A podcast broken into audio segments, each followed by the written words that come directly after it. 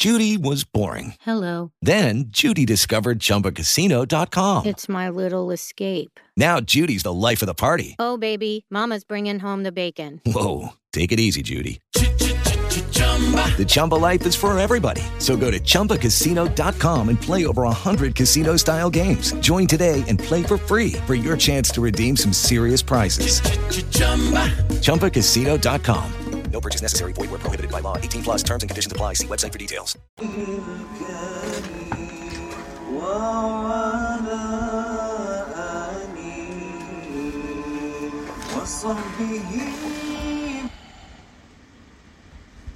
Bismillahirrahmanirrahim. Bismillahirrahmanirrahim. Alhamdulillahi Rabbil Alamin. Wassalatu wassalamu ala asyrafil anbiya'i wal mursalin Sayyidina Muhammadin wa ala alihi wa sahbihi ajma'in. Alhamdulillah, para jemaah dirahmati Allah Subhanahu wa taala. Pertama dan utama sekali kita memanjatkan kesyukuran kepada Allah Subhanahu wa taala dapat kita menyambung pengajian di dalam kitab Da'watut Tammah dan juga Fathul Muin. Dan kita berdoa kepada Allah Subhanahu wa taala, mudah-mudahan Allah menjadikan pengajian ini sebab pengampunan bagi segala dosa kita dan Allah mengabulkan segala hajat. Ada di antara kita yang sedang sakit, mudah-mudahan insya-Allah dengan barakah majlis ini pada bulan Rabiul Awal, yang mana kita masih pada permulaan ini sebelum kita masuk ini kepada malam ini 12 dan malam-malam ini yang seterusnya. Mudah-mudahan Allah memberikan syifa daripada segala penyakit dan Allah mengabulkan ini hajat dan melepaskan kita daripada segala masalah di dunia dan masalah di akhirat. Dan mudah-mudahan Allah selamatkan kita daripada segala bala dan bencana, daripada segala wabak bagi ahli keluarga kita dan semua kaum mukminin dan mukminat di mana saja mereka berada. Dan juga kita mengambil kesempatan ini untuk kita mendoakan saudara-saudara Islam kita, lebih-lebih lagi di Fransa, ya, di negeri France yang sedang menghadapi ujian sekarang ini. Mudah-mudahan Allah Subhanahu wa taala selamatkan mereka daripada segala keburukan dan memberikan kepada mereka insya-Allah ini ketabahan dalam memegang ini kepada agama, dan juga kepada semua yakni kaum muslimin dan muslimat di mana saja mereka berada. Sama-sama insya-Allah ini kita mendoakan di dalam bulan yang bahagia ini, sebab daripada kerisauan Nabi sallallahu alaihi wasallam adalah beliau merisaukan atas umatnya. Kalau ada sebahagian daripada umatnya dalam keadaan susah, maka Nabi SAW dia bersedih ini atas kesedihan ini umatnya. Ini adalah daripada sifat Nabi kita SAW. Maka kita berdoa kepada Allah, mudah-mudahan Allah ini memberkati segala usaha kita insya-Allah dan memberikan kepada kita husnul khatimah dan menghidupkan hati-hati kita dengan iman dan taqwa dan kecintaan ini kepada Allah dan Rasul-Nya, dan matikan kita dengan husnul khatimah dan mengumpulkan bersama Nabi kita SAW pada hari kiamat nanti. Amin ya rabbal alamin. Maka sekarang kita kembali kepada kitab Da'watut Tammah, dan pada minggu yang lepas kita sedang membicarakan berkenaan dengan riba, yang mana Al-Imam Al-Haddad beliau menukilkan ayat dalam Al-Quranul Karim yang mana Allah Subhanahu wa taala mengancam mereka-mereka yang memakan riba, yang mana Allah Subhanahu wa taala mengatakan fa'dhanu biharbin minallahi wa rasulih, yakni isyiharkan peperangan yakni kepada Allah dan Rasulnya bagi mereka yang tidak berhenti daripada melakukan dan memakan riba. Dan saya membicarakan berkenaan dengan definisi ini riba dan juga ini jenis-jenis ini riba. Begitu juga kita membicarakan hadis Nabi sallallahu alaihi wasallam berkenaan dengan memusuhi para aulia, sebab ini ada dua jenis ini dosa. Ini adalah daripada dua jenis ini dosa yang mana Allah Subhanahu wa taala mengisyiharkan peperangan yang ini ke atas mereka-mereka yang memusuhi para aulia Allah Subhanahu wa taala. Jadi insya-Allah daripada sini kita akan meneruskan kembali ini kepada kitab Da'watut Tammah.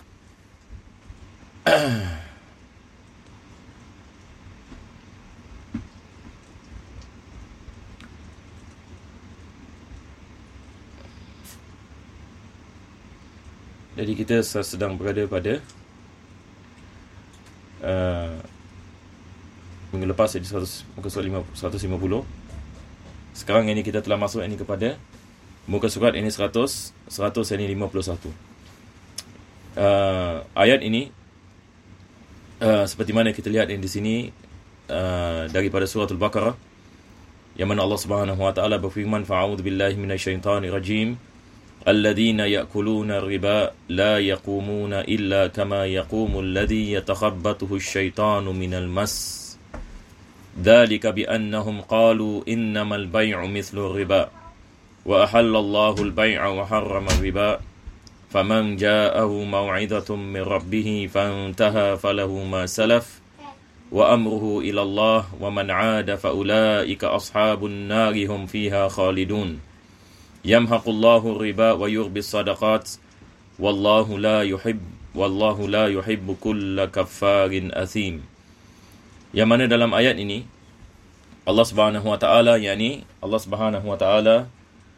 dia mengatakan bagi mereka yang memakan riba, la yaqumuna illa kama yaqumul ladzi yatakhabbathu asy-syaitanu minal mas. Maka ini merupakan ancaman daripada Allah Subhanahu wa taala, yang mana Allah Subhanahu wa taala mengancam mereka yang makan riba. Apa yang berlaku kepada mereka adalah la yaqumuna illa kama yaqumul ladzi yatakhabbathu minasyaitan. Yatakhabbathu syaitan.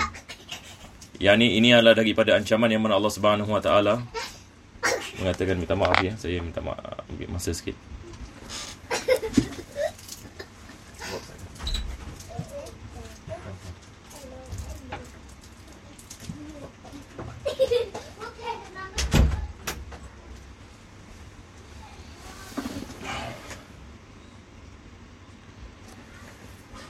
Mana dalam ayat ini Allah Subhanahu wa taala mengancam dengan mengatakan mereka-mereka yang memakan riba akan dibangkitkan pada hari kiamat dalam keadaan gila. Ini adalah ringkasan tafsiran bagi ayat ini. Ini adalah daripada azab yang mana Allah Subhanahu wa taala mengancam, naudzubillah min dzalik, mereka-mereka yang memakan riba, maka mereka bangun dalam keadaan seperti orang yang dirasuk oleh syaitan. Dalam keadaan orang yang dirasuk oleh syaitan. Maka Sa'id bin Zubair, seorang sahabat Nabi SAW mengatakan mereka dibangkitkan oleh Allah SWT dalam keadaan gila, dibangkitkan pada hari kiamat. Ini adalah daripada azab yang dikenakan bagi mereka yang memakan riba. Mudah-mudahan Allah SWT menyelamatkan kita insya-Allah daripada maksiat ini dan musibah ini.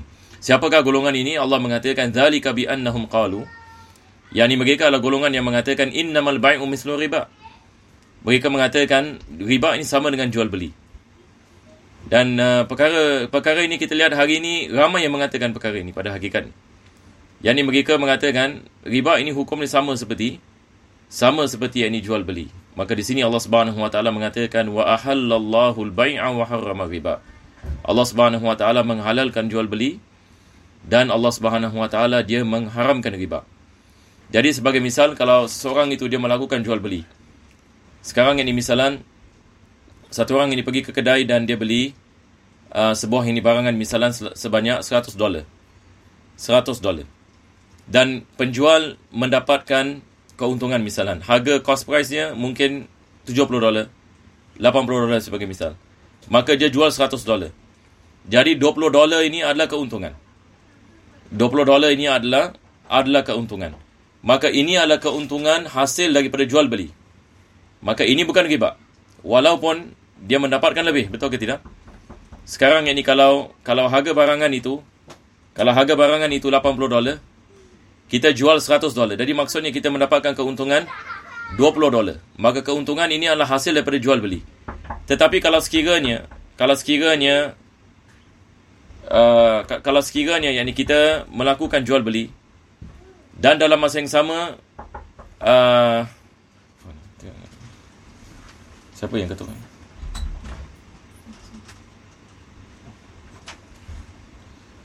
Oh. Message lah, I think. Lock.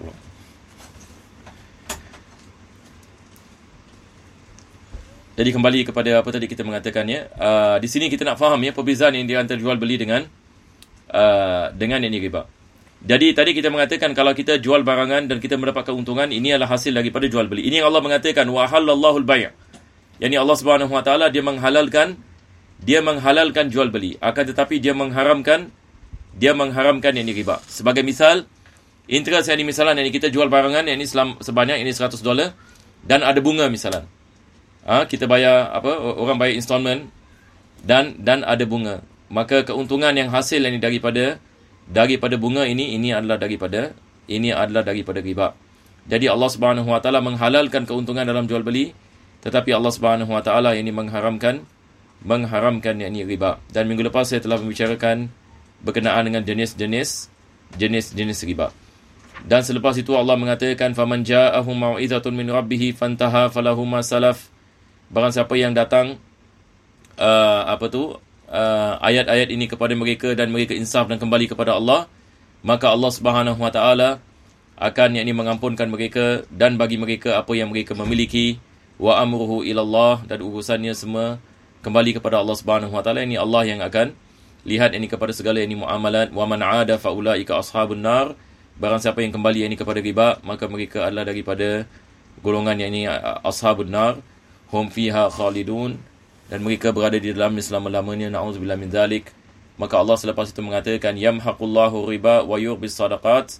Maka Allah Subhanahu Wa Taala yakni dia menjadikan duit riba ini tidak ada barakah yakni di dalamnya, yakni mudah yakni untuk hapus. Manakala sedekah Allah Subhanahu Wa Taala memberikan barakah, yang mana sedekah yakni yang sedikit akan tetapi dia adalah perkara yakni yang mendapatkan barakah daripada Allah Subhanahu Wa Taala. Yani Allah memperbanyakkannya. Wallahu la yuhibbu kulla kafarin athim. Maka Allah tidak menyukai mereka-mereka yang kufur dan banyak melakukan maksiat. Mudah-mudahan Allah selamatkan kita daripada musibah ini. Dan kita berdoa kepada Allah, mudah-mudahan Allah mengampunkan segala dosa kita insya-Allah taala. Maka di sini Al-Imam Al-Haddad menukilkan ayat ini. Dan selepas itu yakni dia menukilkan hadis Nabi sallallahu alaihi wasallam. Rasulullah sallallahu alaihi wasallam telah melaknati pemakan riba, pemberi riba. Ini kita lihat di bawah sini ya.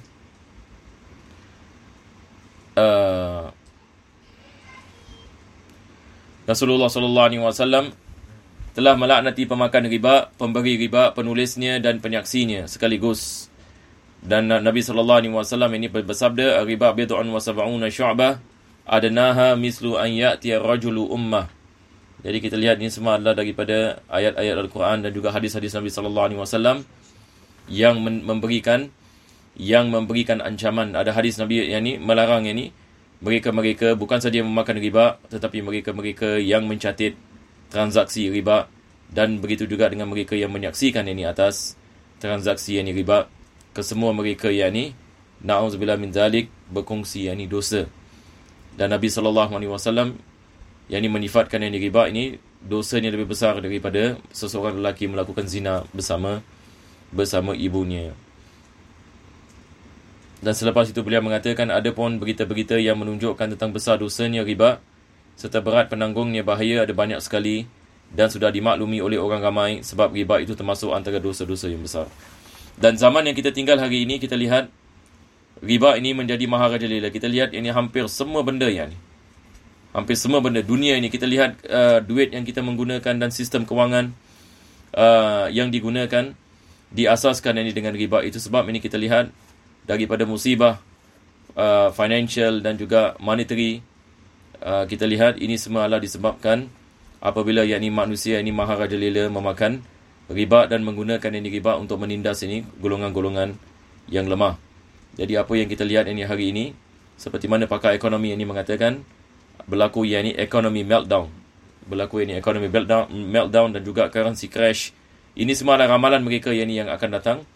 Dan kalau perkara ini berlaku, maka ia boleh menyebabkan yakni masalah yang sangat besar, yang mana satu dunia yakni akan mengalami kerugian yakni yang besar. Dan ini semua apabila ini dikaji disebabkan manusia yakni memakan yakni riba dengan yakni begitu besar sekali dan berlaku yakni penindasan dan sebagainya.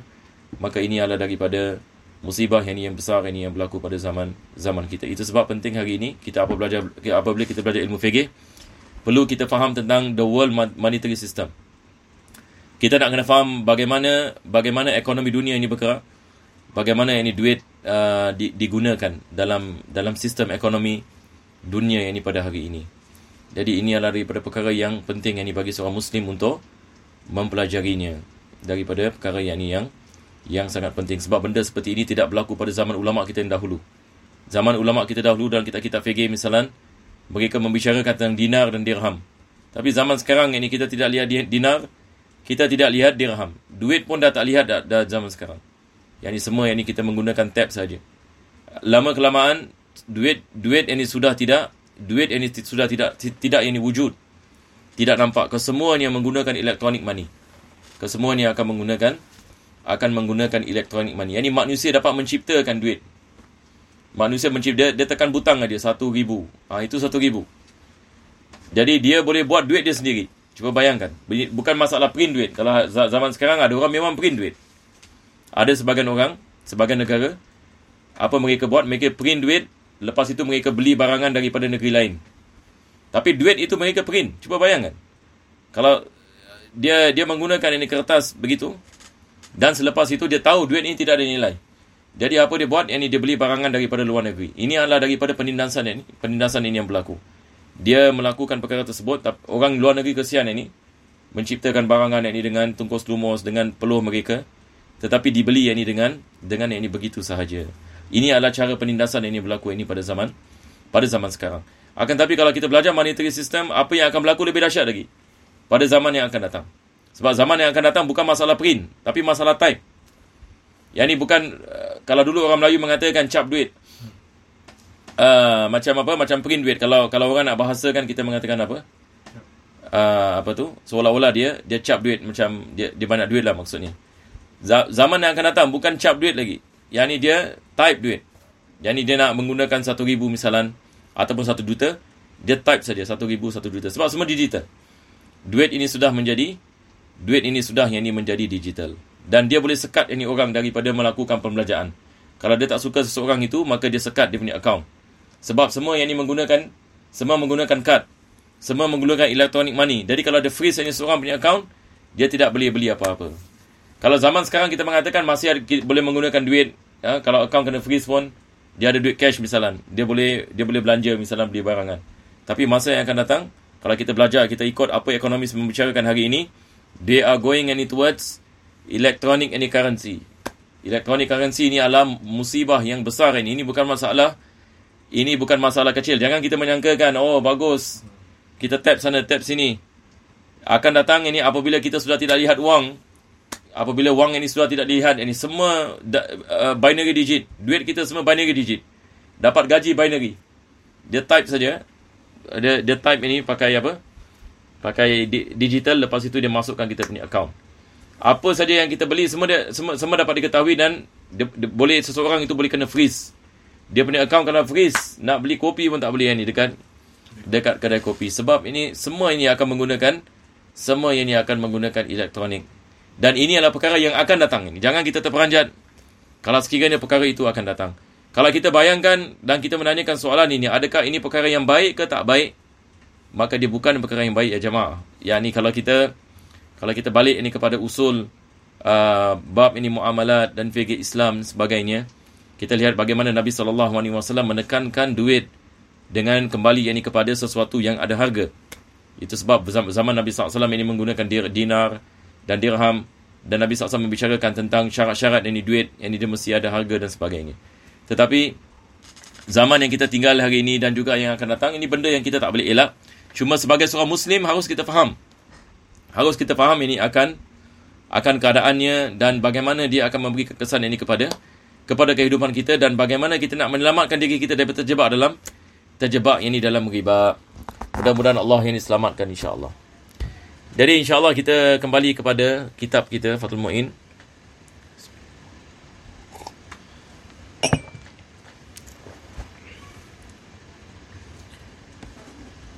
Dan pada minggu yang lepas kita telah masuk dalam bab berkenaan dengan azan dan iqamah.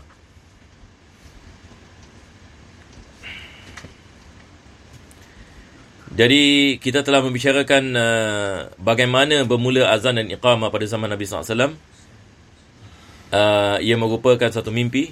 Kalau kita ingat minggu lepas ada seorang sahabat, yakni dia mimpi Di dalam mimpinya ada seorang memegang nakus.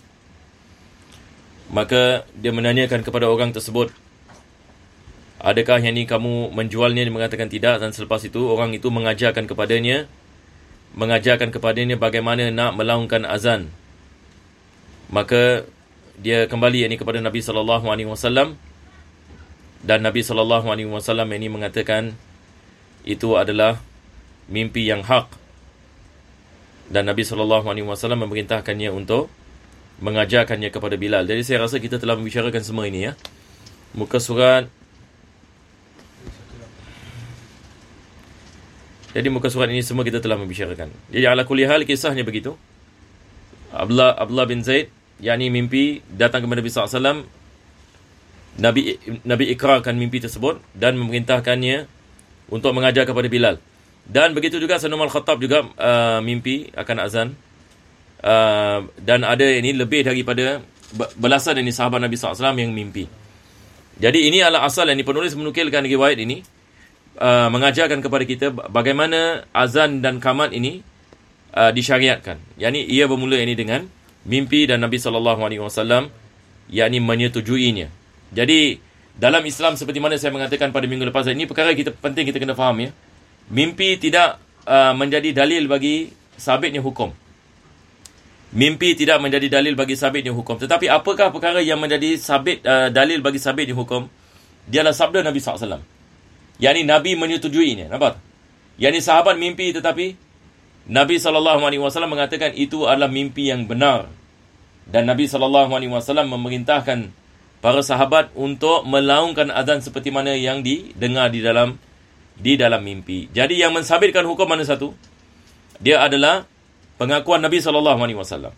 Yang ini dia ada pengakuan Nabi SAW. Sebab dalam Islam, kalau satu orang itu mimpi, yang ini misalnya, satu orang qadi kalau ada mimpi, misalnya dalam mimpi diberitahukan kepadanya, misalnya, si pembunuh adalah fulan bin fulan. Dia tak boleh yang ini bangun daripada mimpi, dan selepas itu dia menjatuhkan hukuman mati misalnya. Habis orang menanyakan, apa awak punya evidence? Dia mengatakan semalam saya mimpi. Boleh tak?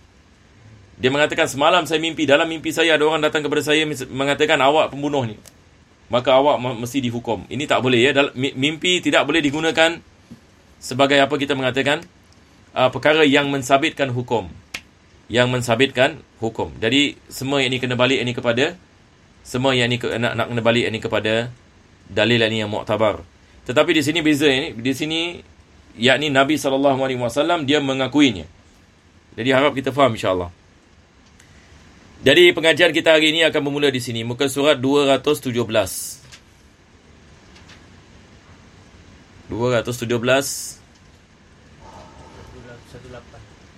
Oh ya. Insya-Allah. Sedang Umar bin Khattab. Okey. Jadi tanpa buang masa, ya, kita masuk kepada muka surat 218. Jadi ini semua tak perlu kita nak merajaah lagi sebab maknanya mafhum insya-Allah. Maka penulis ini mengatakan di sini, sedang ini Umar bin Al-Khattab di rumahnya, terdengarlah padanya azan Bilal seraya ia keluar rumah dengan menjalai pakaiannya. Dan berkata, yang ini menjalai pakaian ini maksud apa? Dia mengangkat ini pakaiannya. Yang ini maksudnya, ini menunjukkan dia tergesa-gesa. Yang ini dia mengangkat ini pakaiannya, sebab biasanya orang bila mengangkat pakaian ini untuk apa? Untuk berjalan dengan cepat. Maka dia mengangkat sedikit pakaiannya. Dan dia mengatakan, ya Rasulullah, demi Allah yang telah mengutus engkau dengan membawa kebenaran, benar-benar saya pun telah bermimpi seperti mimpian Abdullah bin Zaid. Menjawab Nabi SAW, alhamdulillah. Jadi Nabi SAW ini mengatakan, falillahil hamd. Dikatakan bahawa belasan sahabat Nabi bermimpi seperti impian Abdullah tersebut. Ini belasan sahabat. Ini bukan sahaja Sayyidina Umar dan Abdullah bin Zaid, tetapi dia adalah belasan ini para sahabat Nabi SAW. Selepas itu ini penulis ini mengatakan sunnah azan kadang-kadang terjadi pula bukan kerana akan menghadapi solat, seperti azan untuk orang yang sedang tertimpa kesusahan, sedang terjatuh di bumi. Yakni di sini penulis mengatakan disunatkan kita melaungkan azan bagi selain yakni solat. Kalau orang yang terjemah ini tulis ini lebih senang orang faham ya. Yakni sunat azan bagi selain solat. Boleh kita letak ini. Sunat azan bagi selain solat. Jadi ini sebab kita cancel. Kadang-kadang terjadi pula bukan kerana akan menghadapi solat. Ini sebab kita cancel. Yakni sunat azan untuk selain solat. Ini yang penulis mengatakan. Yusannul adhan li ghairi solat. Disunatkan azan bagi selain azan. Jadi dia memberikan misal. Seperti apa? Seperti azan untuk orang yang sedang tertimpa kesusahan. Satu orang ini misalnya ini dia kena musibah misalnya. Yang ini dalam keadaan yang ini guncing kesusahan. Disunatkan kita melaungkan azan baginya. Disunatkan ini kita melaungkan azan. Ini berdasarkan dengan hadis Nabi SAW. Orang mahmum. Mahmum ini macam orang stres, macam depression. Jadi daripada obat ini depression, kalau satu orang ini misalnya dia dalam keadaan depres dan dia macam apa? Wallahu a'lam, ini dia dah tak fikir lagi ke, ataupun dia dalam keadaan macam jiwa tertekan, maka disunatkan yang ini kita melaungkan azan berdekatan dengannya. Kita melaungkan azan yang berdekatan supaya dia dengar yang ni azan. Jadi ini penulis memberikan misal. Maka ini adalah azan dan qamat juga. Azan dan qamat ya. Ini adalah bagi selain solat, betul tak? Ini adalah bagi selain solat. Jadi apa penulis yang sedang membicarakan di sini adalah bukan saja azan dan qamat disunatkan bagi solat saja. Hatta bagi selain solat pun disunatkan kita azan. Seperti orang yang dalam tertimpa yang ni kesusahan, terjatuh yang ni di bumi. Orang yang sedang marah. Satu orang ini yang dalam apa kita mengatakan ini terjemahan silap ya. Salah terjemahan. Tak. Pertama sekali memang yakni orang yang sedang dalam mahmum. Dia sebenarnya dia kesusahan di sini maksudnya macam mahmum ini macam distress. Kalau dalam bahasa Inggeris kan distress. Kalau dalam bahasa Melayu kita panggil apa? Satu orang dalam keadaan murung ya. Kemurungan. Jadi kita boleh tulis ini. Kita tulis kemurungan. Begitu juga dengan kesusahan. Sama. Tapi di sini penulis ini sedang membicarakan tentang mahmum. Ini mahmum adalah kemurungan ya. Jadi kita letak in bracket. Taib. Yang kedua, masru'. Nampak tak bahasa Arabnya? Penulis mengatakan apa? Fi adhanil mahmum. Yakni dilaungkan azan dan qamat pada telinga orang yang sedang dalam kemurungan. Pada telinganya. Jadi kita melaungkan azan ini pada telinganya. Ini adalah perkara yang pertama. Orang yang murung. Mahmum. Yang kedua masru'. Masru' ini orang yang apa tu yang kena dirasuk jin. Jadi kita tulis di sini dirasuk. Bukan. Ini salah ya. Jadi kita cancel terjatuh bumi. Boleh kita cancel? Jadi nampaknya saya nak kena lihat balik pada bahasa Arab ni dulu ya. Baru saya balik terjemahan. Saya rasa itu lebih baik. Kerasukan ya. Dari pertama sekali mahmum yakni dalam kemurungan, yang kedua adalah yang dirasuk. Yang dirasuk.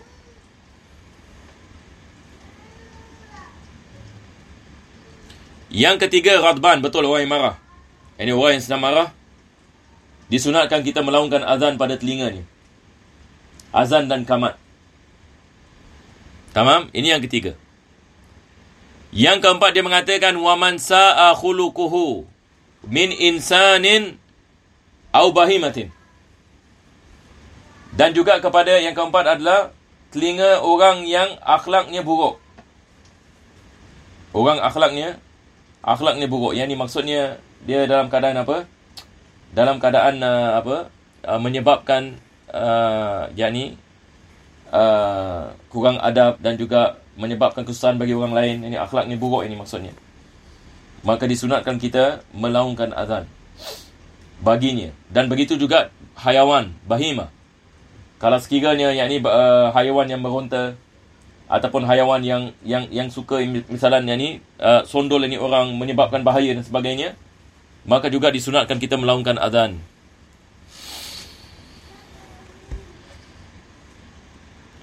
Jadi ini yang keberapa? Yang keempat. Yang kelima, penulis mengatakan indal hariq, apabila berlaku kebakaran.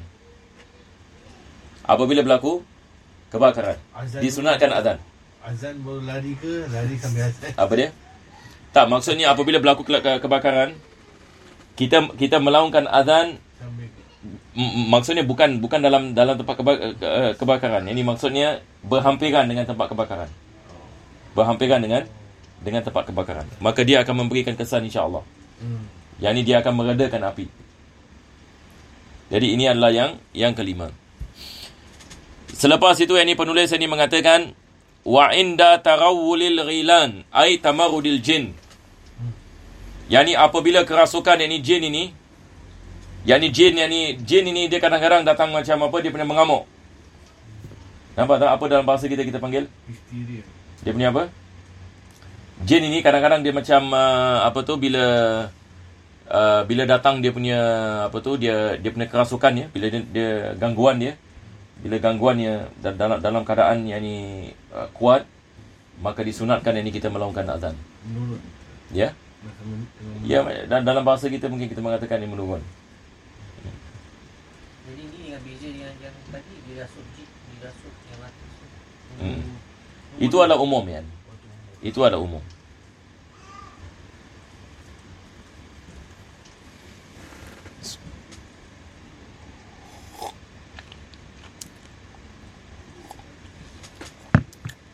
Dirasuk juga boleh masuk juga boleh membawa makna macam orang kena fits. Macam dia kena sesuatu, dia hilang dia punya conscious. Dia punya intellect. Bukan pingsan. Ya. Jadi dia termasuk ini rasuk ataupun ini dia jadi dalam keadaan macam tak tentu arah. Apa? Jadi dia umum. Yang akhir sekali adalah berkenaan dengan gangguan jin secara khusus. Apabila satu orang ini misalnya dia pekik-pekik kan, macam apa keadaan yang apa orang kalau kena sampuk ni kadang-kadang dia macam apa, dia pekik, dia nak pukul orang. Ini dalam keadaan mana jin dalam keadaan apa ini sedang mengganggu ni dengan kuat, maka disunatkan kita melaungkan azan ini pada telinganya. Taib. Selepas itu yang penulis tadi mengatakan, jadi sekarang kita balik terjemahan dia. Saya cuma nak tengok terjemahan dia sekejap. Okey, kita lihat ya. Apa dia mengatakan? Orang yang ini yang sedang tertimpa kesusahan, sedang terjatuh di bumi ini kita mengatakan silap ya. Marah, betul. Azan kerana ada perbuatan tidak baik pada manusia dan binatang. Ini juga salah ya. Ini cancel ya. Ini balik ini kepada akhlak. Ini apabila akhlaknya buruk daripada manusia ataupun binatang. Azan kerana terjadi kebakaran. Ya, ini betul. Bila berlaku kebakaran disunatkan kita melakukan azan, dan azan di waktu waktu terlihat hantu, iaitu menampaknya jin. Yang ini bukan maksudnya di sini. Yang ini tamarud, ini maksudnya apabila seperti mana kita mengatakan apabila jin ini gangguan. Nampak tak? Penulis sedang membicarakan tentang gangguan jin. Apabila yang ini gangguannya ini dalam seseorang itu diganggu yang ini oleh jin, maka disunatkan kita melaungkan azan. Jadi kita tukar di situ.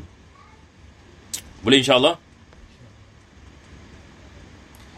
Sekarang kita teruskan pada yang seterusnya. Penulis mengatakan wahwa wal iqamatu fi udhunain maulud. Juga disunatkan kita melaungkan azan dengan qamat ini pada telinga bayi yang baru lahir. Wa khalfil musafir. Dan apabila seorang itu nak keluar safar, disunatkan kita melaungkan azan, iaitu apabila dia keluar daripada rumah. Bila kita melaungkan azan, yang ni bila dia keluar daripada rumah. Yang ni dia keluar daripada rumah, kita laungkan azan dalam rumah ni. Ini juga adalah daripada perkara yang disunatkan. Nampak? Silap lagi ya. Terjemahan silap ni. Ini kita kena cancel. Salah.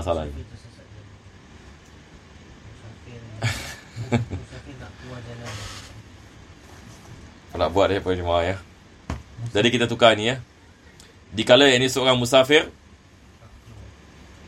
keluar, memulakan perjalanannya.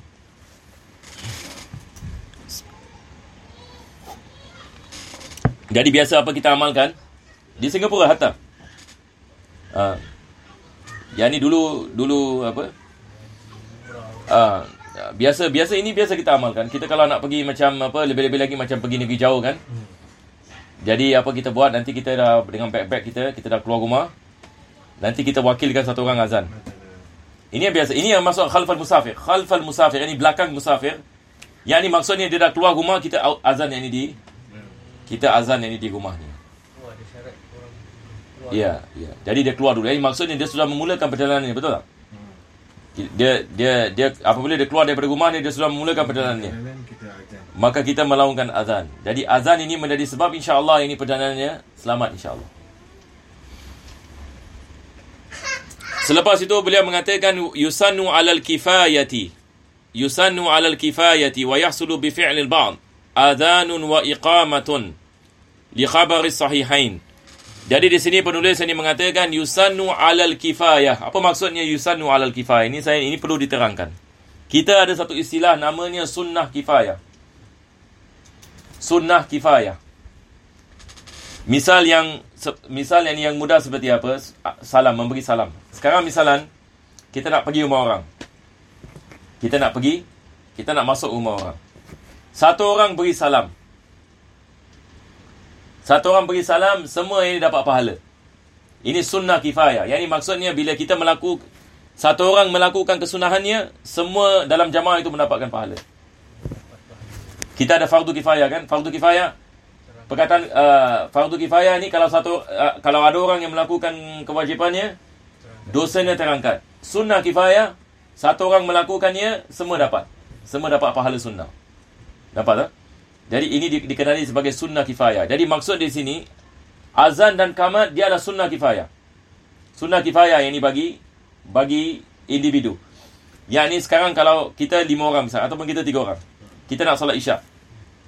Satu orang ini melaungkan azan dan qamat. Maka kita semua dapat pahala azan dan qamat. Nampak tak? Tapi tidak disunatkan tiap-tiap orang melakukan azan. Kita sekarang nak solat Isyak. Azan pertama, azan kedua, azan ketiga. Dia bukan begitu. Sebab dia sunnah kifayah. Nampak tak? Yang ini maksudnya kita hanya melakukan satu kali saja. Tetapi semua akan mendapatkan pahalanya. Jadi ini adalah kelebihannya. Ini dipanggil sebagai sunnah yang ini kifayah. Sunnah kifayah. Jadi kita ada fardu kifayah, kita ada sunnah kifayah. Dan sunnah kifayah yang ini banyak.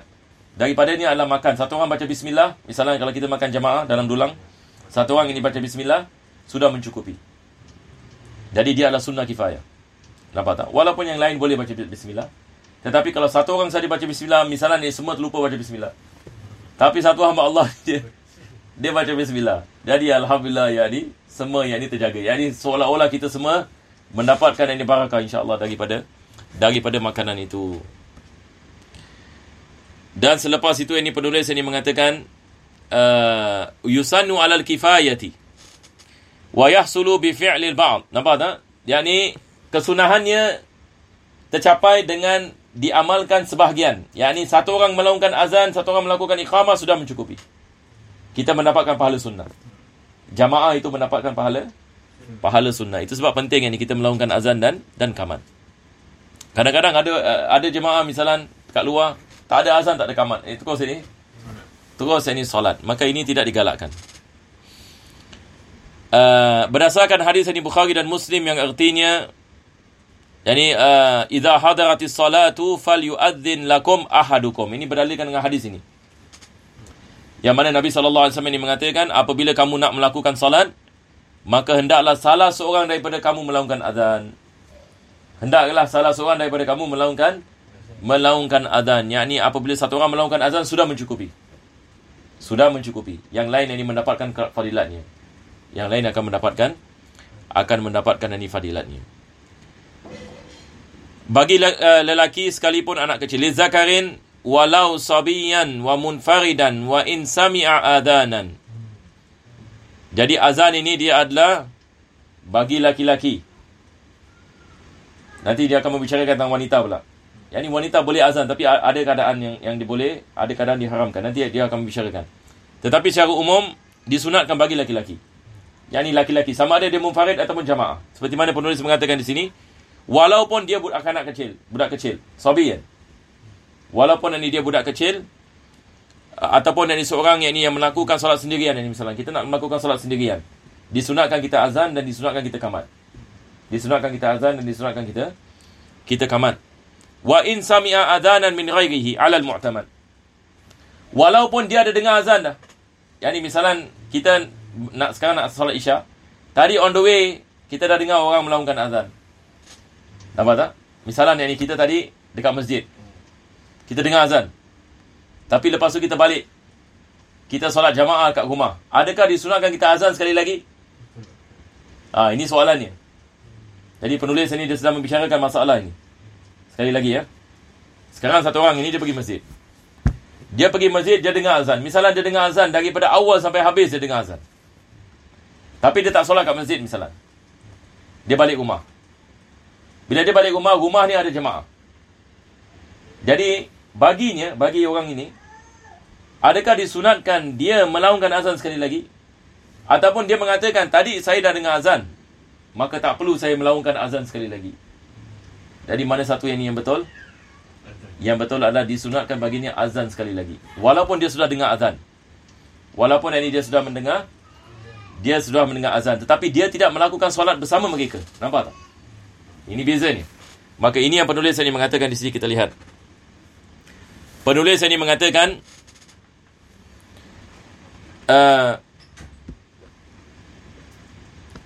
wa in sami'a adhanan min ghairihi 'ala al-mu'taman khilafan lima fi syarh Muslim. Yani dia mengatakan disunatkan dia melaungkan azan walaupun dia sudah mendengar azan daripada orang lain. Dan ini adalah pendapat yang muktamad, penulis mengatakan. Berbeza dengan apa yang disebutkan dalam Syarah Muslim oleh Imam Nawawi. Baik, apakah yang disebutkan oleh Imam Nawawi dalam Syarah Sahih Muslim? Al-Imam Nawawi dalam Syarah Sahih Muslim dia mengatakan, kalau sekiranya seorang itu yang ini misalan dia mendengar azan dan dia melakukan solat bersama mereka, maka tidak disunatkan baginya melakukan azan sekali lagi. Tapi kalau sekiranya dia mendengar azan dan dia tidak melakukan solat bersama mereka, yang ini maksudnya dia pergi ke tempat lain, maka bagi orang ini disunatkan dia azan sekali lagi. Ini yang disebutkan dalam Sahih Muslim. Nampak tak? Jadi Al-Imam Nawawi dia memberikan tafsir bagi masalah ini. Kadang-kala disunatkan baginya azan, kadang-kala tak disunatkan baginya azan. Bilakah tidak disunatkan baginya azan? Kalau sekiranya dia mendengar azan dan dia melakukan solat dengan azan yang dia dengar, dengan jamaah yang melakukan azan itu. Jadi misalnya satu orang ini dia daripada masjid, dia dah dengar azan. Dia sudah dengar azan misalnya, dan dia melakukan solat. Dan dia mahu melakukan solat ini bersama mereka. Maka tidak disunatkan baginya azan sekali lagi. Tidak disunatkan baginya melaungkan azan yang ini sekali lagi. Sebab ini dia sudah mendengar azan dan dia nak melakukan solat bersama jemaah ini. Boleh faham? Sekali lagi ya. Sekarang dia dengar azan dan dia nak melakukan solat jamaah bersama jamaah ini. Maka di sini tidak disunatkan dia melakukan azan. Kenapa? Sebab dia nak melakukan solat bersama jamaah yang melakukan azan tadi. Tetapi kalau sekiranya dia dengar azan dan dia pergi kat tempat lain dan jamaah yang lain, maka di sini disunatkan dia melaungkan azan. Kenapa kita mengatakan tidak disunatkan dia melaungkan azan bagi jemaah yang pertama, tetapi disunatkan dia melaungkan azan bagi jemaah yang kedua? Maka di sini Imam Nawawi dalam Syarah Muslim dia terangkan. Dia mengatakan kalau dia dengar azan daripada jemaah yang pertama dan dia nak melakukan solat bersama mereka, tidak disunatkan baginya melaungkan azan. Sebab apa yang dia dengar itu sudah menjadi sunat kifayah. Sebab dia nak melakukan solat bersama mereka. Tetapi kalau sekiranya dia pergi kat jemaah lain yang belum lagi azan, maka disunatkan baginya melaungkan azan walaupun dia sudah mendengar azan. Boleh insya-Allah? Tak ada masalah ya? Okey, ini cerita ni. Jadi kita baca sekali lagi. Dia penulis dia mengatakan, kita baca bahasa Melayu ni ya. Dia mengatakan bagi lelaki sekalipun anak kecil, salat munfarid dan sekalipun telah mendengar azan. Betul? Walaupun setelah dia mendengar azan orang lain. Menurut ini pendapat yang dipegangi. Yang ini pendapat yang muktamad. Sementara Syarah Sahih Muslim menyebutkan pendapat lain. Pendapat lain dia tafsirkan. Yang ini sebenarnya dia benda yang sama. Tapi cuma dia menerangkan. Ada kalanya tidak disunatkan dia melongkan azan. Ada kalanya disunatkan dia melongkan azan. Jadi itu yang disebutkan dalam syarah Sahih Muslim. Na'am in sami'a adhan al-jama'ati wa arada salata ma'ahum lam yusannu lahu 'ala al-awjuh. Ah, ini yang penulis selepas dia menukilkan syarah Sahih Muslim, lepas tu dia pun sebut. Nah, exactly. Dia mengatakan kalau dia mendengar azan daripada satu jamaah dan dia melakukan salat bersama mereka, tidak disunatkan dia melakukan azan. Jadi kita lihat, dia mengatakan bila dia telah dengar azan salat jamaah dan berkeinginan salat berjamaah bersama mereka, maka baginya tidak disunatkan melakukan azan sendiri menurut ini berbagai wajah. Berbagai wajah ini balik kepada pendapat Ashab al-Syafi'i. Yani wajah dalam mazhab Syafi'i maksudnya pendapat Ashab al-Syafi'i. Pendapat dari Ashab al-Syafi'i. Nampaknya kita punya PDF ini sampai sini ya. Jadi macam mana kita teruskan juga? Ada lagi berapa minit lagi? Bolehlah ya. Jadi untuk kita meneruskan, saya baca daripada kitab. Ataupun anda boleh baca terjemahan dia juga. Sekejap.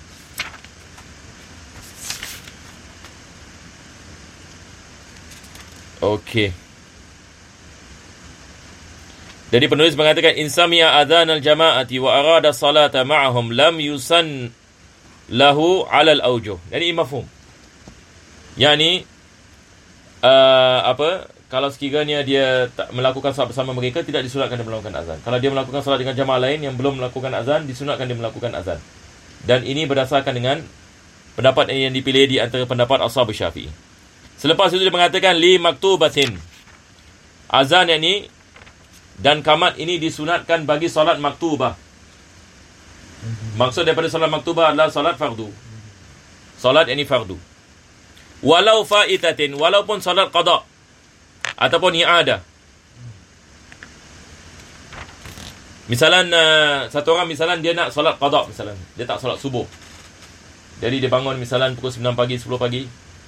Jadi dia nak qada solat subuh tadi misalan. Maka dia sunatkan ini baginya azan dan qamat, tetapi tidak disunatkan dia kuatkan suaranya. Jadi setakat yang ini dia kita mengatakan dia dengar. Setakat yang ini dia dengar. Ini yang penulis mengatakan walau faitatin duna ghairiha, tetapi selain solat maktubah tidak disunatkan azan dan qamat. Seperti apa? Dia mengatakan seperti solat-solat sunat. Solat-solat sunat ini seperti solat duha, solat hajat, solat istikharah, ini semua solat-solat sunat. Sama ada solat yang ada sebab ataupun solat yang tak ada sebab, solat hari raya. Semua ini tidak disunatkan azan. Solat janazah, solat nazar, manzurah.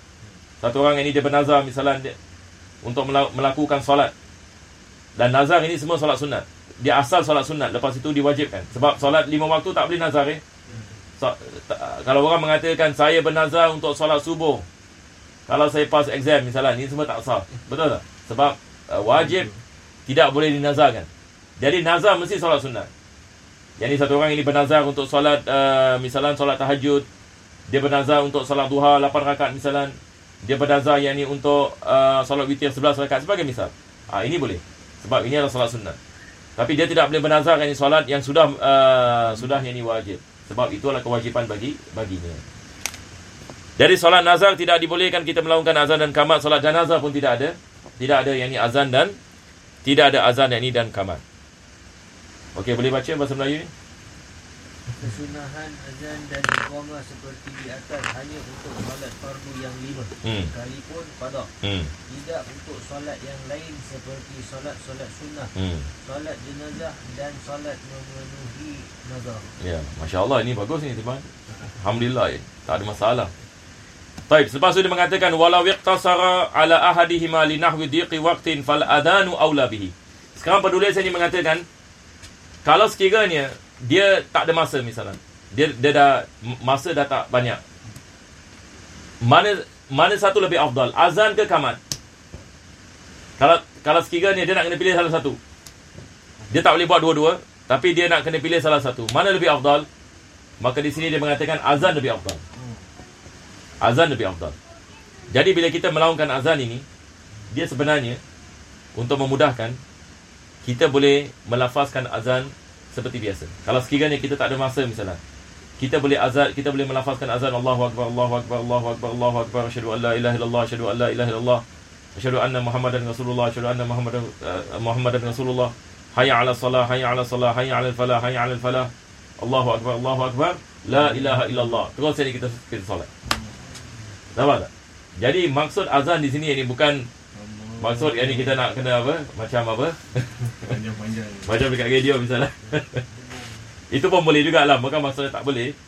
Tapi maksudnya di sini, kalau kita tak ada masa ataupun kita nak cepat misalnya, cara kita azan begitu. Saya selalu buat begitu. Kalau saya solat sendirian, hatta kalau solat sendirian, saya azan dan qamat.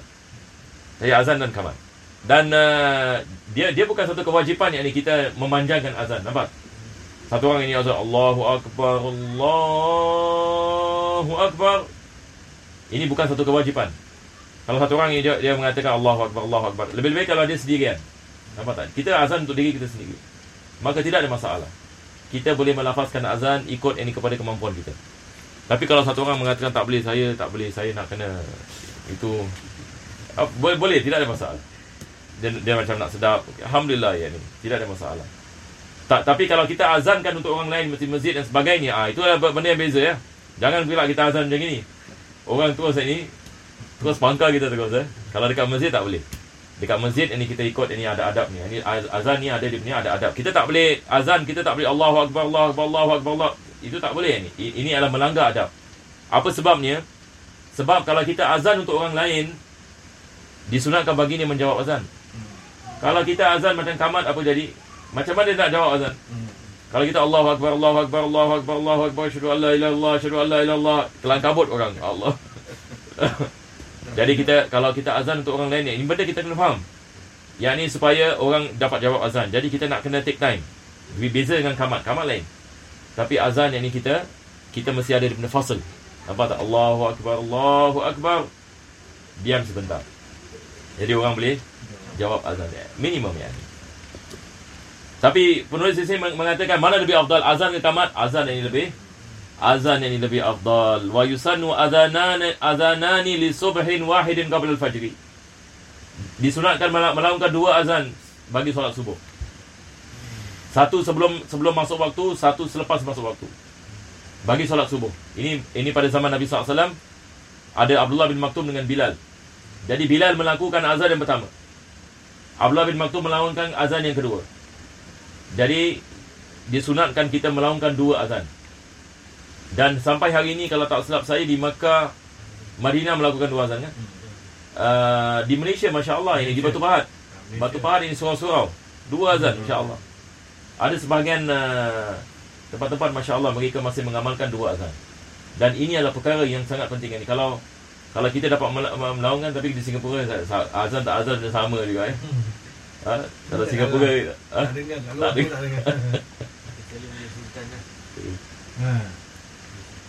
Kadang-kadang subhanallah yang ni kita dekat dalam masjid pun kita tak dengar. Dalam toilet masuk kita tak dengar.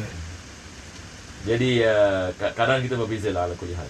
Tapi kalau kita pergi di Malaysia, kita pergi Indonesia, kita masih dapat mendengar yang ni dua azan. Dan ini adalah sunnah ya. Ini bukan yang ni bid'ah ke ataupun ini wujud pada zaman Nabi SAW. Dan dia memudahkan orang bangun malam. Jadi orang bila dengar azan yang pertama ni kan, terus dia macam waktu solat dah nak dekat. Dia memberikan semangat. Jadi mudah ini untuk orang bangun siap-siap. Dan sekurang-kurangnya dia dapat solat jamaah misalnya solat subuh. Jadi ini banyak ini kebaikan. Banyak ini kebaikan yang di dalamnya. Jadi dia adalah sunnah. Estimated 1 hour lepas azan, after 1 hour then dia kebetulan dia Fajar Kadhib. Dia sikit lebih kurang 45 minit 1 jam gitu. Dia ada dia punya timing dia. Dia ada dia punya timing. Berapa minit. Okey, baca dia punya terjemahan ni. apabila ingin hanya melakukan salah satu dari azan atau iqamah, misalnya kerana waktu telah mendesak, maka lebih utama melakukan azan. Ini mafhum ya? Tak ada masalah. Nah. Teruskan. Sunnah dua kali azan untuk satu kali solat subuh. Yang awal dilakukan sebelum masuk fajar dan yang lain setelah masuk fajar. Kalau ingin melakukan salah satunya saja, yang lebih utama adalah setelah masuk fajar. Ya, ini yang kita amalkan hari ini. Bila masuk waktu subuh baru kita azan. Jadi kalau sekiranya kita hanya melakukan satu, ini lebih afdal daripada kita melakukan azan sebelum ini masuk waktu. Sebab ini orang mungkin akan keliru kan nanti. Orang akan lihat ini mungkin solat waktu tadi belum lagi masuk. Jadi kalau kita melakukan satu, maka kita melakukan selepas ini maksudnya waktu solat subuh. Selepas itu beliau mengatakan wa adhanani lil jumaah. Begitu juga bagi solat Jumaat. Solat Jumaat ini kita melakukan dua kali adhan. Ahaduhuma ba'da su'udil khatib al-minbar wal akharu alladhi qablahu innama ahdathahu Utsman. Jadi penulis ini mengatakan salah satu daripadanya adalah apabila khatib ini naik mimbar. Khatib ini naik mimbar. Yang ini biasa ini yang kita melakukan. Dan satu lagi adalah apabila masuknya waktu zuhur. Apabila masuknya waktu zuhur azan, selepas itu khatib naik mimbar, azan ini yang kedua. Akan tetapi perlu kita faham, pada zaman Nabi SAW hanya ada satu azan. Pada zaman Nabi SAW hanya ada satu azan. Siapakah yang memulakan dua kali azan? Ini yang penulis saya mengatakan. Yang orang yang pertama sekali yang memulakan azan yang pertama, yang kedua memang ada pada zaman Nabi SAW. Tetapi azan yang pertama ini, yang pertama sekali yang melakukannya adalah Sayyidina Utsman bin Affan radhiyallahu anhu. Sebab dia melakukannya sebab orang Islam ramai di Madinah pada zamannya. Orang Islam makin ramai yang ini di Madinah. Jadi beliau melakukan azan ini yang pertama supaya mereka-mereka di pasar-pasar ini dapat datang ini ke masjid awal untuk mengingatkan kepada mereka solat Jumaat. Khutbah akan bermula. Maka ia diamalkan daripada zaman Sayyidina Utsman sampai hari ini kita mengamalkannya. Tapi bezanya kalau kat sana yang azan yang pertama sebelum zuhur, mana? Yang kedua lepas zuhur. Tak. Azan yakni yang sebelum zuhur ini tidak pernah berlaku. Azan apabila masuk waktu zuhur. Oh, azan yang pertama masuk waktu zuhur, lepas tu imam naik khatib naik mimbar, azan lagi satu kali kan. Ya, seperti biasa. Bila kita melakukan solat Jumaat, bila masuk waktu zuhur, misalnya yakni zuhur 1:10, azan. Yakni lepas masuk waktu dia, bukan sebelum masuk. Dia bukan macam fajar. Tapi kat sana, kat Mekah, sebelum masuk waktu. Tak, anak tak rasa. Dia apabila waktu zuhur, ini bagi solat Jumaat. Kalau dekat sana mereka tak azan. Azan tak, tapi sebelum masuk waktu. Wallahualam. Saya tak rasa. Kat meja Nabi, diorang azan sebelum masuk waktu satu kali. Lepas tu masuk waktu dah azan sekali. Bukan. Wallahualam. Mereka melakukan azan apabila khatib naik mimbar. Betul tak? Khatib assalamualaikum warahmatullahi wabarakatuh. Ya, baru melakukan azan. Jadi itu azan yang mereka melakukan. Itu masuk waktu. Mesti itu masuk waktu sebab khatib ini dah naik, khatib ini dah naik mimbar. Apa yang saya tahu adalah mereka melakukan azan satu saja, yang ini saja. Nampak tak? Mereka melakukan yang ini. Wallahu a'lam. Antam mengatakan mereka melakukan azan sebelum masuk waktu. Wallahu a'lam, saya tidak mengetahui. Tapi ala kulli hal, caranya adalah kita melakukan azan apabila masuk waktu zuhur. Jadi ini yang biasa kita mengamalkan sebelum Covid dan masa Covid, cuma masa Covid mungkin ada masjid-masjid tak buat ini azan yang pertama sebab masa kan. Oh, really? Mereka hanya melakukan satu azan saja. Tapi ala kulli hal yang biasa kita mengamalkan, bila dah masuk waktu zuhur kita melakukan azan. Ini azan yang pertama. Lepas itu kita solat qabliyah Jumaat sebagainya. Lepas itu baru imam naik mimbar. Imam cakap assalamualaikum warahmatullahi wabarakatuh. Lepas itu ini baru kita melakukan azan lagi sekali. Jadi ada dua azan. Jadi maksud penulis di sini adalah yang pertama yang dimulakan oleh Sayyidina Utsman bin Affan. Sebab pada zaman Nabi SAW ada satu azan saja. Bila dilakukan azan itu apabila khatib naik mimbar. Apabila khatib ini naik mimbar. Okey, baca dia punya terjemahan ni. Biasanya dua kali azan untuk solat Jumaat ini dilakukan pertama kali oleh Utsman radhiyallahu anhu setelah kaum muslimin semakin bertambah banyak. Sebab pada zaman Sayyidina Utsman Islam berkembang ya. Islam berkembang dengan dahsyatnya, yakni Parsi masuk Islam sampai Uzbekistan, sampai negeri-negeri ini semua, tanah Arab semua yakni masuk Islam dan sebagainya. Jadi golden age of Islam ini pada zaman Sayyidina Utsman, sebelum berlaku fitnah kan, sebelum dia dibunuh kan. Sebab Sayyidina Utsman ni dibunuh, tapi pada zamannya memang Islam dalam keadaan masya-Allah yang ni jadi dia melaungkan ini. Jadi bila keadaannya diperlukan sebagaimana kaum muslimin menandai kehadirannya ke masjid dengan azan tersebut. Kalau tidak demikian, maka lebih afdal melakukan azan satu kali sahaja sebagai ittiba. Sebagai ittiba. Boleh faham insya-Allah? Sebagai ittiba ini apa maksudnya? Yakni ittiba kepada Nabi sallallahu alaihi wasallam. Sebab pada zaman Nabi sallallahu alaihi wasallam ada satu azan. Jadi kalau sekiranya kita tak ada sebab untuk melakukan dua azan, lebih afdal kita melakukan satu azan. Kalau sekiranya orang tak ramai, macam tadi kita mengatakan, orang semua boleh datang masjid dengan awal dan sebagainya. Nampak tak? Maka lebih afdal kita melakukan ini satu azan. Apa sebabnya? Sebabnya adalah ittiba. Ittiba. Ini adalah apa yang disebutkan ini oleh penulis. Jadi insya-Allah ini kita berhenti di sini. Kita lihat ini wallahu alam ada soalan ke tidak ada soalan daripada para jemaah. Sebelum ini kita menutup. Ada soalan di sini. Soalan menanyakan, Assalamualaikum Ustaz. Waalaikumsalam. Adakah sunnah juga melaungkan azan bila ada bencana seperti gempa bumi? Ya, disunatkan. Disunatkan gempa bumi, tsunami, semua apa kita mengatakan keadaan yang musibah yang besar, kebakaran, ini semua disunatkan kita melaungkan. Disunatkan kita melaungkan azan.